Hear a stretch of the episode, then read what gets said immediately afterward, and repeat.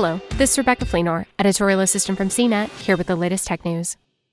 Google's $2.1 billion purchase of Fitbit earned the EU's conditional approval, the Competition Commission said Thursday. It follows the Commission's investigation into the company's promise not to use Fitbit users' health data for targeted ads. Under the Commission's conditions, the search giant can't use the data of EU Fitbit users for advertising.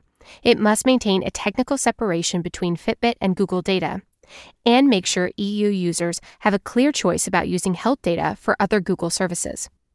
The European Competition Commissioner said in a statement We can approve the proposed acquisition of Fitbit by Google because the commitments will ensure that the market for wearables and the nascent digital health space will remain open and competitive. Google announced the Fitbit acquisition in November 2019 to give a competitive edge against Apple, Samsung, and Huawei in device sales by expanding beyond phones to offer fitness trackers and smartwatches. In October, rival wearable makers reportedly raised concerns that Google's promise on using Fitbit's data for advertising don't go far enough. For more of the latest tech news, visit cnet.com.